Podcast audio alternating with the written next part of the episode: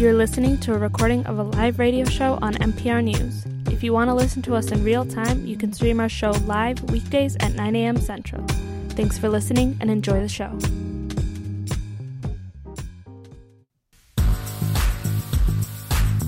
Good morning. I'm Kerri Miller. This is MPR News. This hour, why being a none reveals only a small part of a spiritual story. This is the newest conversation in our Women of Faith series. When you check out the podcast collection, you can discover where evangelical Christianity intersects with climate activism. Because the words climate change have become so politicized, Mm. Yep. uh, you know, they've become like toxic in certain communities. And that's unfortunate. The climate has to do with all of us. Sometimes you have to talk about it in different ways that people can understand. You can also hear why Suhag Shukla believes Hindus must reclaim the sacred in yoga and meditation. And so, if there's a way to connect the two, to say, hey, listen, this is yoga. You go every week to your gym, but did you know there's more behind it? And guess mm-hmm. what? These other folks that you're, you know, maybe see as other are very much a part of that story. Today, why spiritual seeking gets a bad rap. When Pew Research asked Americans about their religious affiliation, they chose what I think is an unfortunate designation for people who are unaffiliated with a particular faith. They call them nones. But as our guest Anjali Kumar knows, that's a flat, one dimensional description for a life of spiritual seeking. And she is a true seeker. As she joins us, I think we'd both like to hear your perspective on this. If you identify as spiritual, but you aren't connected to a particular faith, where has that led you? What does it mean for your sacred beliefs? What does it mean when you talk about your ideals and your ideas about faith?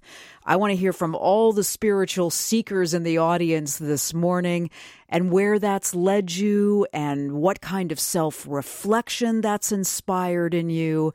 Talk to me about it. 651 227 6000, 800 242 2828, and on Twitter at KerriMPR. Anjali Kumar is a lawyer, entrepreneur, and the author of Stalking God My Unorthodox Search for Something to Believe in. And she joins us today from New York City. Anjali, welcome. So good to have you on the show. This is really a pleasure. Well, thank you so much for having me. I have to say that that nun appears to never have and never will des- describe you, and, and I wonder if you agree with me that it it's so one dimensional for a life that inspires curiosity. I wish Pew had found some other way to describe it. What do you think?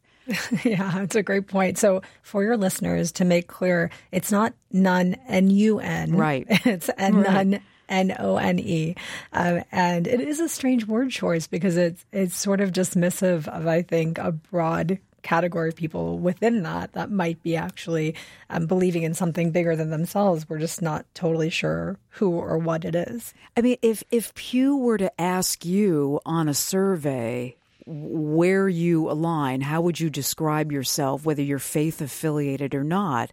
You'd come up as a N O N E, wouldn't you? Yeah, I mean, I, I definitely would. I think otherwise, after having written the book and done all the exploration at this point, if forced to choose, I'd probably revert back to my my faith that I was born into, which would be Jainism. But I would probably call myself Jain-ish, like people are Jewish. you know, I'm Jain-ish. Um, and and for me, I think part of the reason I can go back to that is because one of the core principles of the faith I was raised in is something called non absolutism, which basically means that no one can have ownership of truth, even when it comes to religious beliefs. And I think that's, you know, that winds up with my thinking. And also because to me, um, Asian religions, Eastern religions, to me are really intertwined with culture. And so, you know, saying I'm not Jain or culturally Hindu like doesn't really line up either because I'm Indian. Um, I'm Indian American, but I'm Indian, and so it's so interwoven into how I was raised culturally that it'd be strange to completely reject it. But but it sounds like you put the ish on the end of Jainish. Yeah. And why? Is that because you are not all in on all of the tenets of, of Jainism, or why? This just gives you a little bit of an escape hatch, or I think it probably gives me an escape hatch. Yeah, just because, uh, just in case one of these other things is right, I'm like, well, hey, I didn't fully commit to this one. You know, like I, I have a plan B. um, but I, you know, it's just, it's really just because I, it's hard for me to reconcile the idea that there's only one way to um, to find something bigger than yourself. I, I, think of it as so cultural, like I said, you know, and, and I think of religion as, as very cultural. I'm sure there's many, many people who would strongly disagree with my perspective on that, but that's my personal perspective. Um, in my view, I just can't imagine that if there is a God, um, he or she or it or whatever it is I, I, just would be it's hard for me to think of them as being so insecure that they need like big hmm. houses built in their name you know it's like if i was god yes.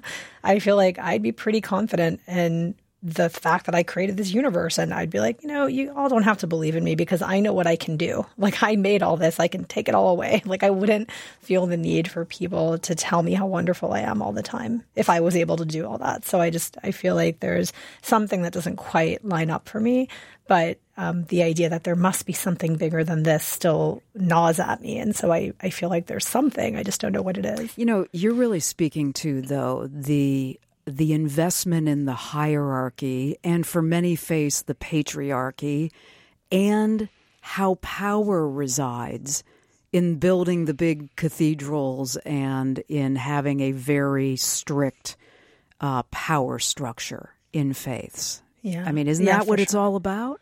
I think it is. I mean, you know, look, I'm, I'm certainly not a theologian, so I don't want to speak out of term, out of turn on that. But I, uh, from what I know, it does feel that way, and I, it's hard to again reconcile the idea that there are gatekeepers to this knowledge or truth. I think there are translators, and I think that's what religion is, or people who really are um, seeking in a deep way or come back with these sort of like, oh, I have a message from let's say God or the universe or whatever, but I think they're translators. I don't think they're gatekeepers. And they're trying to translate into a cultural context um, things that are really hard to translate. And oh. so that sort of manifests itself in religion. You know, that's um that's a really interesting idea to pursue, I think. But it also as I as I think we're suggesting undermines the authority. It I mean, in gatekeeping lies a lot of power and authority to say, I am the way into this exclusive group, as large as it may be. We know the truth, and I'm the one who opens the door for that. Translators, that's a whole different thing. Yeah, I think that's right. And so I, you know, I think part of my resistance to it is maybe a rejection of authority. And so being like, it just doesn't quite line up. And I think you're seeing that on a global scale around a lot of issues, right? Like we're pushing back against our politicians, we're pushing yeah. back against so many different things. And so it makes sense to me that that would also be in a religious or spiritual context. Let me grab a call here from Jim in Stillwater. Jim, you you would uh, identify as a seeker? Yeah, absolutely. Thanks so much for taking the call. Um, you know, I've, I've lived around the world in different places, the Middle East specifically, and have a lot of Islamic friends, and have spent many, many hours debating the topics that you're talking about. Mm-hmm. And I'm just trying to glean some information here from the call, always searching. You know, I've, I've read, you know, the, about the Byzantine Empire and the, you know, the, the fracturing of Christianity into so many sects here in the United States. Never mind, you know, Buddhism and Taoism and all the various things that exist around the world. And the second that someone starts to tell me that they have the answer for the the path to the you know to the whatever to the Almighty to the the higher order, I, I, I'm immediately turned off and suspect because they're human beings. They can't possibly know eh, observations, insights, anything into that. What What do you think, Anjali? I mean, look, I I agree with you on many levels. Like I am very suspicious of that as well.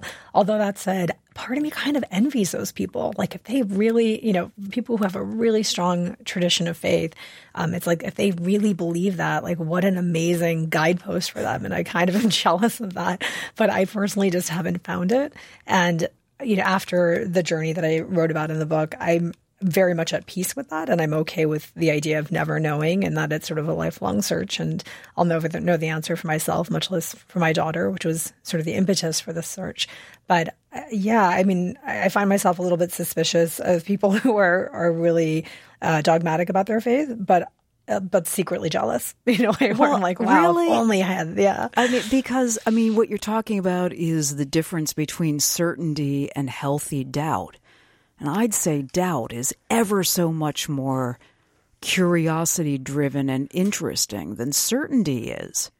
Well, I agree with you, and I think I've made a career of that, both professionally, personally. You know, that's definitely been mm-hmm. um, the the sort of professional curious person has sort of become my calling card at this point.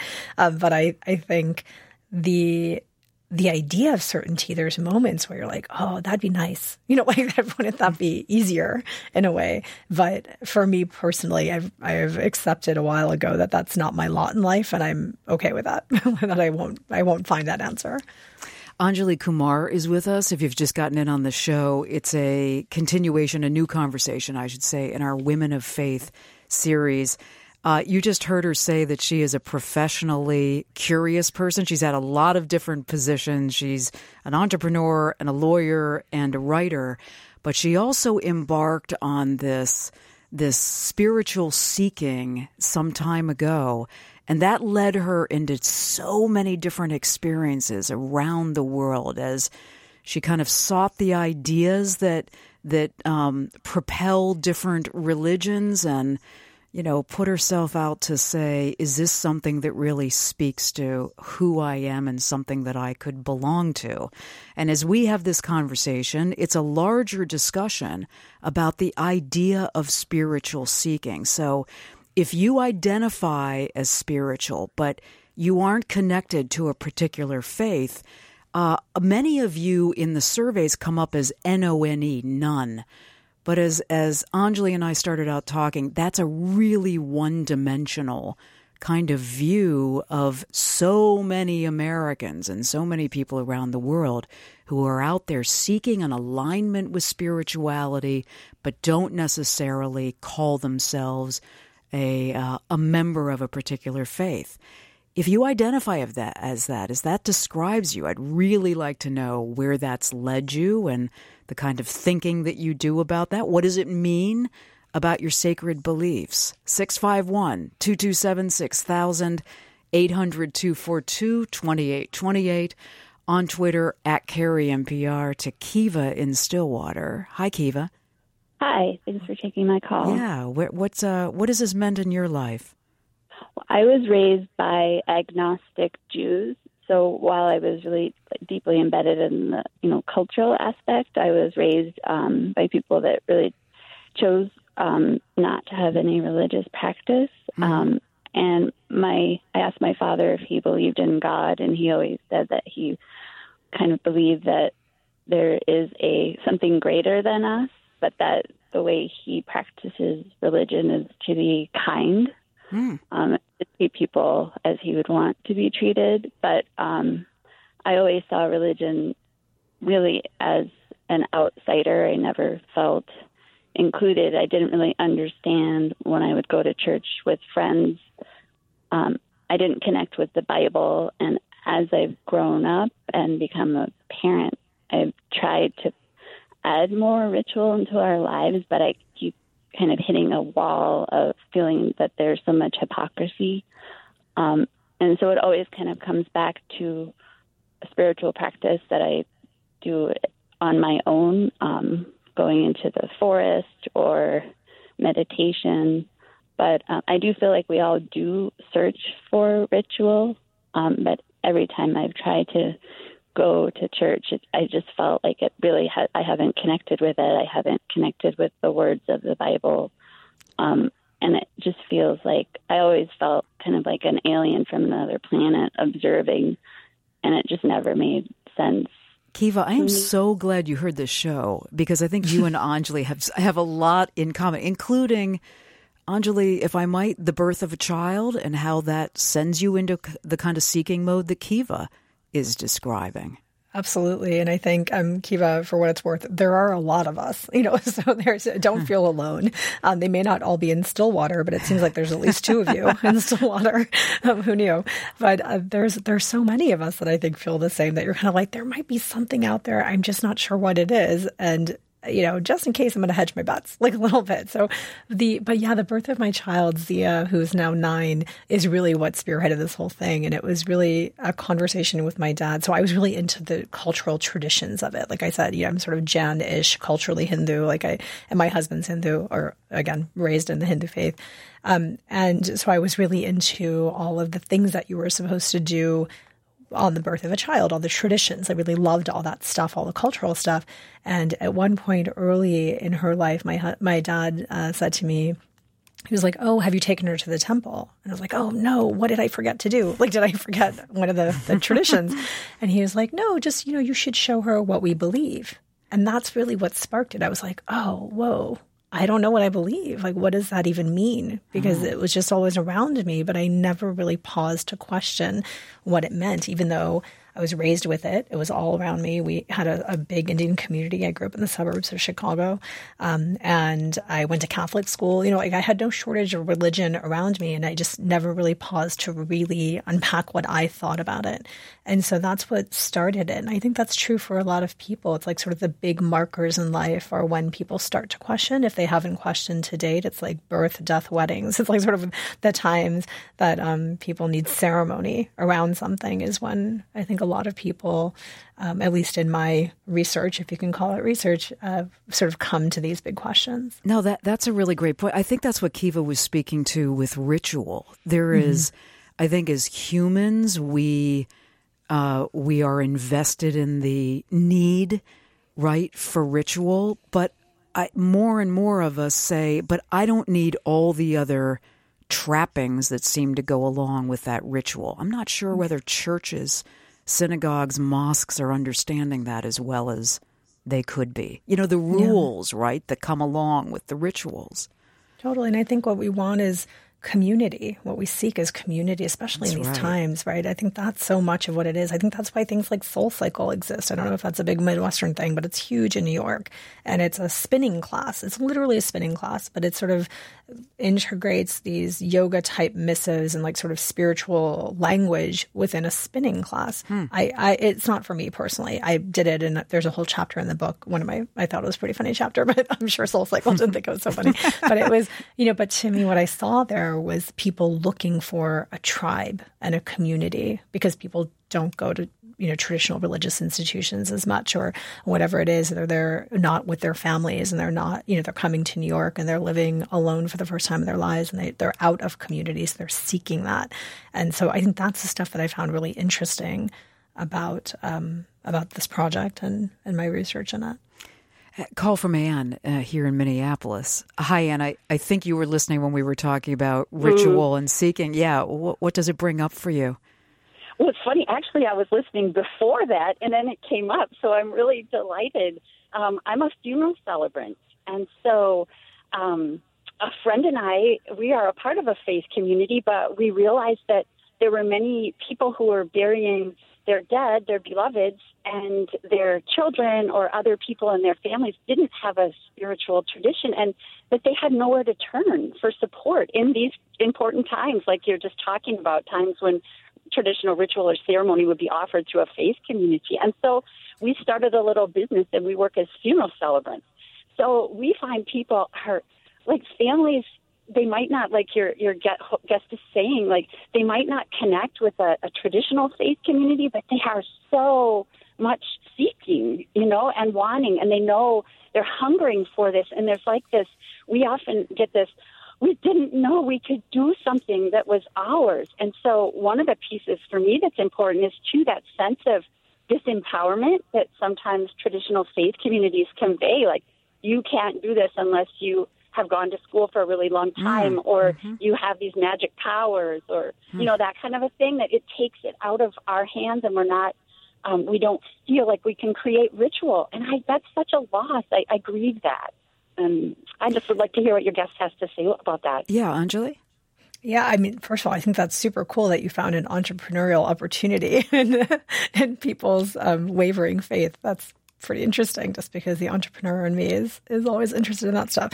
But I, I mean, I think it's exactly right. Like there, you know, there's the idea these gatekeepers to ritual, to tradition, to um, a higher being, or or whatever that might be, and I think people are rejecting that. But then there are those moments of deep vulnerability um, especially around something like the death of a of a loved one, where you're like, well, you want to do right by them and their memory and what they would want, but how does that actually um, sort of dovetail into what makes sense to you intellectually, personally, spiritually, or whatever else? Uh, you, in, in, writing your book, I'm sure you dug into some of the, and, and, Pew is a good source for some of the research here on what what leads people into or away from uh, affiliated faiths. And I thought this was interesting. I went back to look at some of the numbers from their survey, I think last summer. And what they found was that many unaffiliated but spiritual prioritize um, the fact that they question the religious teachings of a specific faith. And so, because they question the teachings, they feel like they cannot be a fully fledged member of that faith. I, I wonder how you interpret that and where that intersects with your own experience. Just the questioning of the, uh, like I was calling them, the rules of the yeah, faith. I, think that's right. And I, I feel like that's um, very consistent with what I found along this journey. So, again, for your listeners, the the book doesn't chronicle me trying a bunch of di- different religions, right? Like I wasn't, I'm, again, not a theologian. but you were having a lot of, of experiences. I was though, having, Anjali. Yeah. yes, a lot of experiences. I think my father stopped reading about halfway through, and he was like, really? "You are very interesting." Like my dad, my my 75 year old Indian father was like not down with all the things I was doing. God bless him. but, but um, he, yeah, I think you know it was a lot of it. It was a, a religious sort of. Uh, now I forgot the question. I'm so sorry. I, I was asking. I started thinking about my dad. That's all right. that'll that'll divert you anytime. I know, I know. I, I, was asking about this idea that what what Pew finds about unaffiliates is I I I want to belong to a faith community, but I don't buy into all of the teachings. Yes. And I wondered if, as you explored this, whether that drew you away from some faiths that felt you know right in some ways when you yeah. were and these experiences that you were there, some of the teachings of them right thank you for the reminder sure. okay so yes that that was one of the reasons i didn't explore traditional religion because i think to me it's like wearing the t-shirt of one of those religions didn't feel right it was like that's not i, I can't imagine myself um, being like yep this seems this book does it for me. Like all of these roles seem to make sense. So it ended up being more of a smorgasbord approach, like um, you know, sort of snacking at the spiritual buffet line and kind of picking and choosing what made sense to me, and that ended up being more the exploration. So I think like a lot of the reason I went in these non-traditional kind of spiritual backcountry um, adventures is because they felt looser and more open to picking and choosing. And so, again, I found a lot of people found deep community even within those somewhat esoteric um, experiences. But for me, there still wasn't one that I was like, ah, this is the thing. Like, I'm going to do tantric sound healing from now on. I, I should go back there, you, you, I have not. Are you saying you weren't looking for that or you were looking for that? I was, I think, you know, ideally it would have been amazing and so much simpler if I could have found the one answer. Okay. But I, yeah. I didn't set out with that expectation and I didn't end up finding it. Like I didn't find, you know, there wasn't something along the way that I was like, oh, this, this one thing seems to make the most sense to me. It felt like it was a bit more of a pick and choose bits and pieces here and there. You know, at one point in the book, you call yourself a spiritual tourist, which I I don't think is fair. I mean, yes, you did a lot of travel and you were the best kind of traveler. But when I think of tourist, I just I think of you kind of there's the difference for me between tourism and travel. You know, you were doing the best kind of investigation and curiosity driven inquiry. Um, well, I appreciate that. Yeah. yeah. you know, I think what I was trying to do in, in that the use of that term um, was be you know, to be insightful or or honest about the fact that I didn't have the cultural context even for a lot of the things I was doing. So I was sort of jumping from thing to thing, even though I was really trying to go deeper at each experience and approach it with an open heart and an open mind. Um, at the end of the day, I wasn't, you know, living within these traditions or doing you know, a lot of um, before or after work necessarily in that tradition. And so I was aware that that does some of the stuff a disservice, especially if it was a, a, something that was sort of rooted in more of a cultural tradition, something like a temazcal when I went to Mexico, which, you know, I did a, a sweat lodge essentially. And realizing that like part of my experience was probably colored by the fact that there was a Russian woman sitting in the Temazcal with me who was texting on her iPhone the entire time, right? So did I have a pure experience of what that would be? Obviously not, right? She was oh, she was texting the entire time. It's kind of it was really crazy, but well, you know, or that when I tried to do ayahuasca down in Peru, it's like I had not done any. It's not like I live in the Amazon, right? Like I don't live amongst these cultures, and I don't have the diet and the um, the cultural context is sort of the word I keep going back to, to really fully go into those experiences. And so I had to be conscious of myself um, that and be mindful of that and try to not be a spiritual tourist and not fall into that trap where I was just like bouncing from thing to thing. Yeah. Let me grab a call here from Ravish in Woodbury. Hi, Ravish. Glad you glad you waited. Thank you. Yep, no problem. What are you thinking about? Um, so, uh, I mean, it's an interesting conversation, and um, uh, you know, uh, why I was interested in, in, in this conversation is because, um, you know, um, uh, I had a similar need in life. You know that um, I always felt like I, it was me against the world, and um, you know, I needed some kind of redemption, and religion uh, never really cut it out for me. Um, and that's probably because you know I'm from a, a science background, and uh, you know, coming from a science background, the uh, uh, you know, you need to understand things more. You need to question authority, and um, you know, religion has this feel where you need to submit yourself, mm. um, and uh, you need to uh, you need to kind of have a leap of faith. And for some reason, I, you know, I always question things, and uh, when you're of the questioning kind, at least my opinion is that religion might not really cut it out, and um, um, you know, uh, with the concept of like me against the world, um, I think like I, I'm from a very small minority community in India, and I didn't see myself fitting into any uh, tribal mindset uh, mm-hmm. uh, because I couldn't I couldn't find uh, people who are from the same community, and there's always this um, this thing where when you meet people from the same community, there's this sense of camaraderie, and I never had that. Um, you know, uh, uh, in, a, in, a, in a lot of places, and so I needed to kind of get in touch with that side of myself and and and fill that need. And um, what uh, what really cut it out for me was some of the Eastern philosophies, where um, you know uh, it's it's more about being mindful, uh, you know, meditation, and mm-hmm. this kind of really hit it home for me because it really uh, touches on the scientific aspect of, of my thinking, which is trying to deeply understand the human behavior, uh, deeply understanding every thought that uh, you know passes through you, what it does, uh, how you interact with it, how you react to it, um, and um, uh, you know, uh, I, I, think that that is, Ravish, that is what created that redemption. I, I feel like you've got the best of all worlds there, right? You're open to a lot of different ideas. You're driven by something that is a high principle for you. Your scientific inquiry. What what strikes you about what Ravish said, Anjali? Yeah, I mean, look, I, I agree. My husband is a man of science. He, my father is a man of science. Like they're both doctors, and they, my sister's a, a woman of science. Like there's a lot of doctors around me, and um, and I'm a lawyer. Like that's my training. I worked in tech. I was uh, working at Google as a lawyer when I started this whole thing, and so to me, I just part of how I'm um, sort of wired is to question and to inquire and to want to know more and understand things. And so I think that's really what set me on this thing because like it just didn't make sense. Like the the idea of religion, it was sort of comforting, but then it was also like that doesn't really make sense. Like what really happens when you die, and how do you actually find happiness? And so the journey was because um, working at Google, I was used to knowing the answer to things or being able to Google an answer if I didn't know the answer.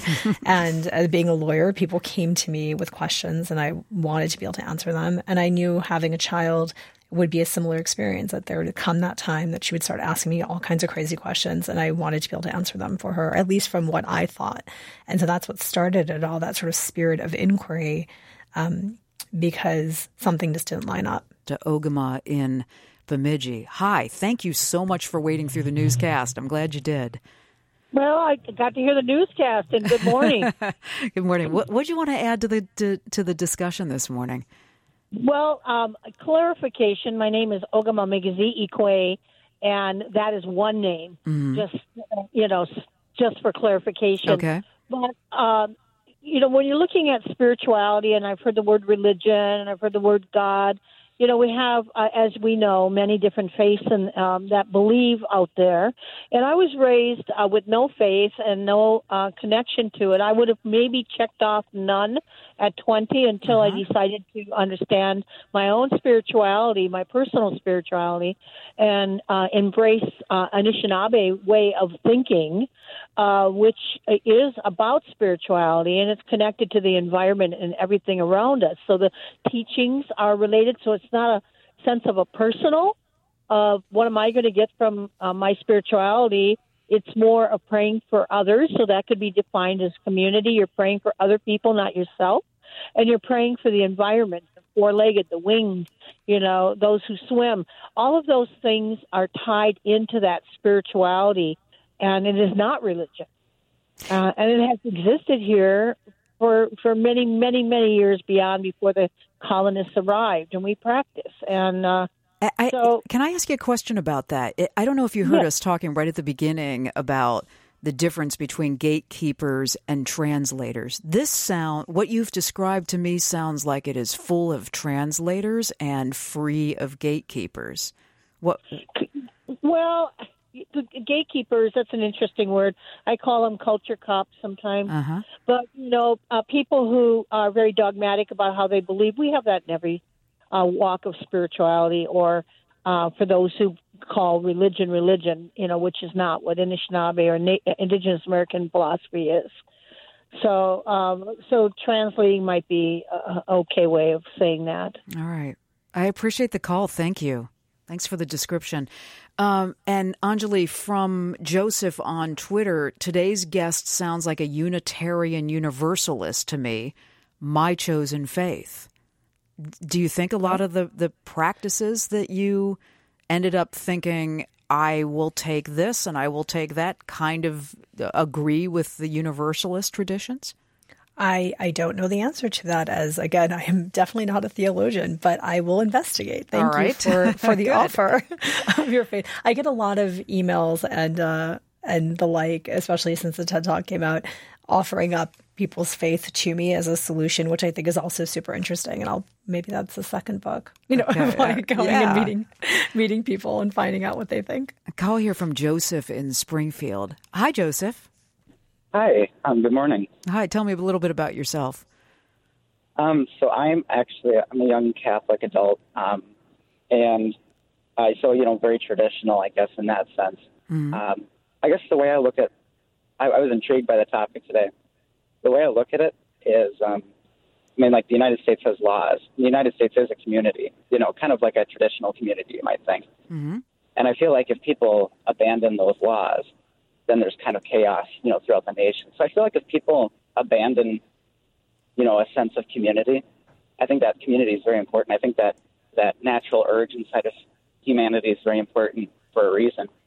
Um, but I think that if people continue on this modern trend where they just like abandon their tradition, their community, and kind of move into a personalized religion, I feel like there's a great loss there. And I feel like the only thing that can come from that is kind of a cultural chaos where we aren't we aren't um, in a community that believes, you know, common things. I feel now, like this makes a lot a of lot sense. Of people, yeah, I feel like a lot of people get caught up on the differences between religions.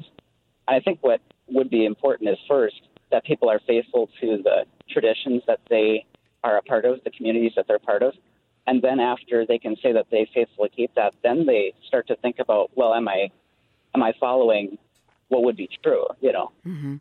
But I feel like there's a lot of chaos if people abandon these uh, traditional communities. Anjali, what do you think?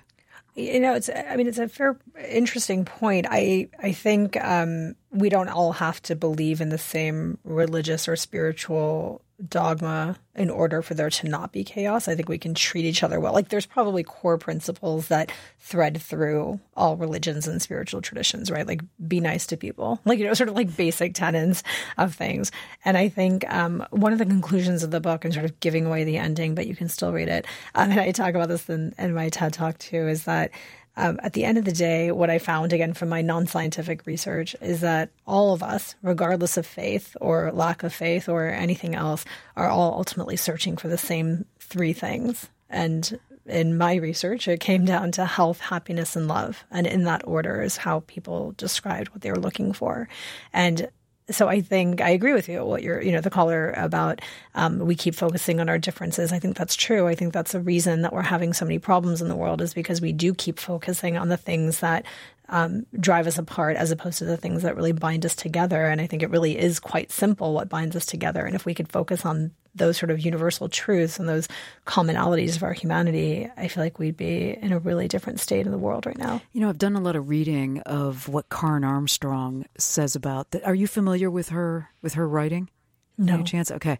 Um, it, she's I, have interviewed her a few times. She's coming to the Twin Cities for an event uh, this fall, and she was one of the the big motivators behind the contract for compassion a few years ago, and that was a cross denominational uh, push to get clergy and leaders of many different religions to sign on to the idea that compassion was at the core of all of the faiths, and that and that those leaders would step up to lead with compassion and be brave voices for compassion in the face of I don't know the refugee crisis, right? Mm-hmm. I mean, um, sounds like a good idea to me. I know, I like that idea. I know. Yeah. I think she had a lot of people signing on. I think it's hard to keep the volume of the voices for that and the kind of, well, I don't know, as Joseph said, in the kind of chaotic world we live in today. Yeah, I think that's a shame because it sounds like a good idea. it sounds like you know focusing on those things that bind us together would be a nice way to to uh, move through these these difficult times. You said health, happiness, and what was the third principle? Love. Love. Right. Yeah. Like Would you put compassion in there? But love, yes. Yeah, I think they all compassion. those words are. Yeah, exactly. I think those words really uh, encompass, you know, or can be quite broadly defined. Yeah. Well, one last call here from David in Minneapolis. Hi, David. What's your experience with this? Hi, I was kicked out of the church at the age of 15 when they found out I was gay and sent into reparative therapy, which uh, made me so angry at that the church. Sounds terrible. It, yeah. yeah, it was. It, it really messed up my life. And it was through contact with Alcoholics Anonymous, and I'm not actually an alcoholic, so mm-hmm. I'm not violating any traditions here. Um, but I I got in contact with Alcoholics Anonymous through my work and discovered that the book that they affectionately call the Big Book, uh, which was written in the 1930s, is actually a spiritual blueprint that anybody can work those 12 steps. And the point is to connect you to a power greater than yourself, which is not only a God idea, but also a community idea. So spirituality for me now is much more about um, that power that I choose to call God that's my own conception, but it also is about being part of the world and a good citizen in that world.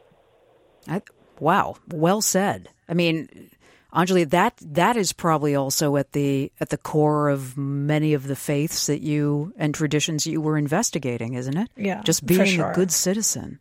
Absolutely. I think that's absolutely right. And I think, you know, unfortunately, a lot of what I encountered, the people I encountered along the way, probably were similarly rejected by faith because of um, an action or inaction in their life. And, and that also doesn't make sense to me. I think that's one of the reasons I really struggled with the idea of religion because it's, it's like what kind of compassionate God, if there is one, uh, would do that.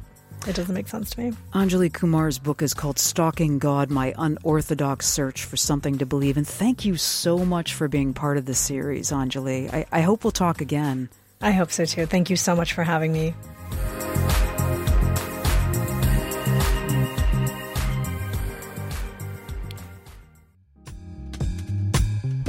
You just heard a recording of a live radio show on MPR News.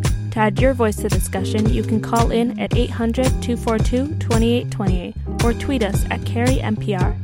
And if you miss us live, you'll find all our shows by subscribing to this podcast. You can send us your questions or comments by emailing talk at mpr.org.